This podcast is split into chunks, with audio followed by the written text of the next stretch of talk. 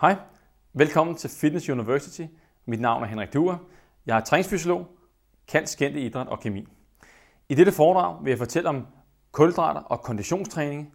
Mere præcist, hvad skal man gøre med kulhydraterne, hvis man gerne vil fylde sine kulhydratdepoter bedst muligt, og dermed undgå eller minimere risikoen for at gå sukkerkold i det efterfølgende træningspas eller til konkurrence.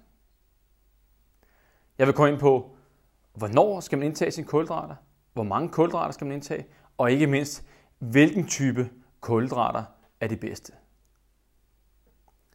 Kroppen forbrænder to ting, primært det er fedt og kulhydrater, det kan også forbrænde protein, ikke så vigtigt i denne sammenhæng.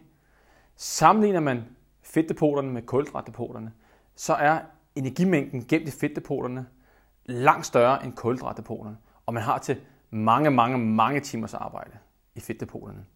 Hvorimod kulhydratdepoterne, de er meget mere begrænset.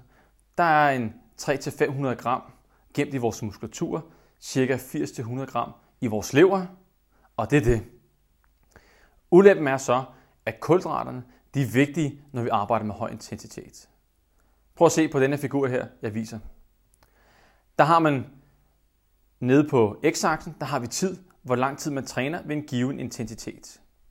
Og på y-aksen, der har vi så kulhydratdepoternes størrelse. Her der står der glykogen. Og glykogen, det er bare farvetrykket for kulhydratdepoterne.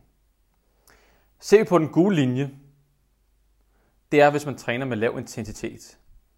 Så kører den stort set vandret. Det betyder, at der ikke er en stor forandring i, i musklens kulhydratdepoter. Risikoen for at gå sukkerkold her er minimal. Skruer man så op